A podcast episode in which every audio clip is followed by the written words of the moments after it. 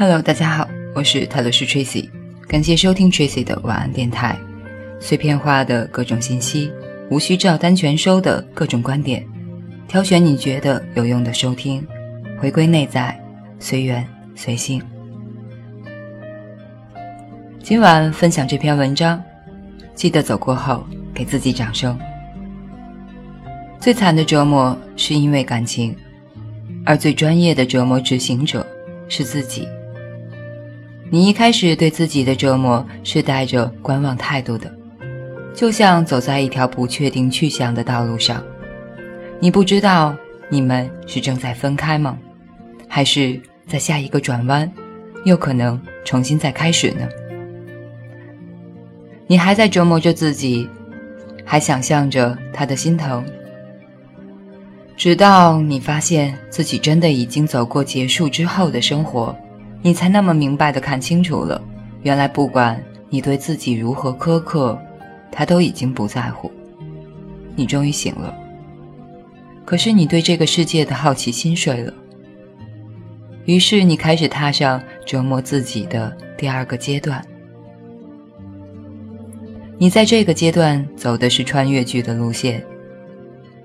你活得混沌恍惚，什么事情都看得很清，可是随便一件小事又可以把你逼哭。你明明深陷在时空里，却更经常穿越回到过去跟他交汇的时空。你对这个星球发生的事情都不感兴趣，却会在那个过去的空间里随便撞见一个爱的证据，就被自己修理的鼻青脸肿。你在这个阶段对自己的下手总是太重，你以为那样可以把自己打醒，但你却比较容易的把自己打昏。于是我们才总是会在某个空白的夜里醒来，觉得自己好像比较好了，却突然又在下一秒钟被伤心吞没。你在这个时期很需要盟友。很希望知道，这个世界其实有很多像你一样的人。你希望知道别人的看法，也会努力照着去做，直到你发现，再强的情感特效药，功效也只会发生在初期。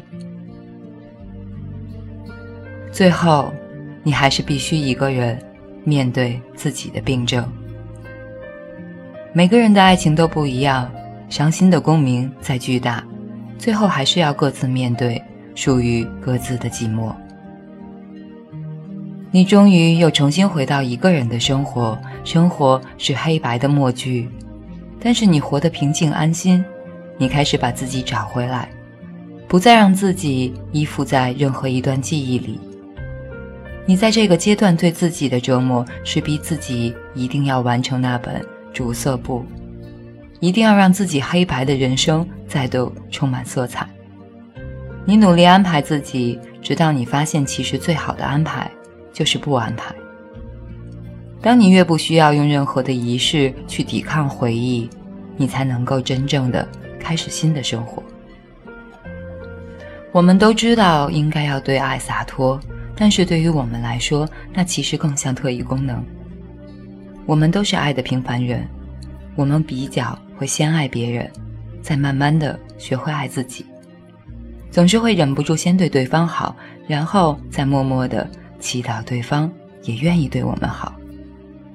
我们在感情里不聪明，所以难免要被爱折磨。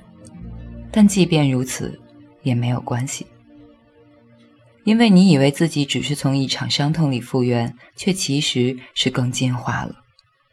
你以为自己是从那段情感里学会不再犯相同的错，却其实是更清楚的知道什么才是你真正需要的爱。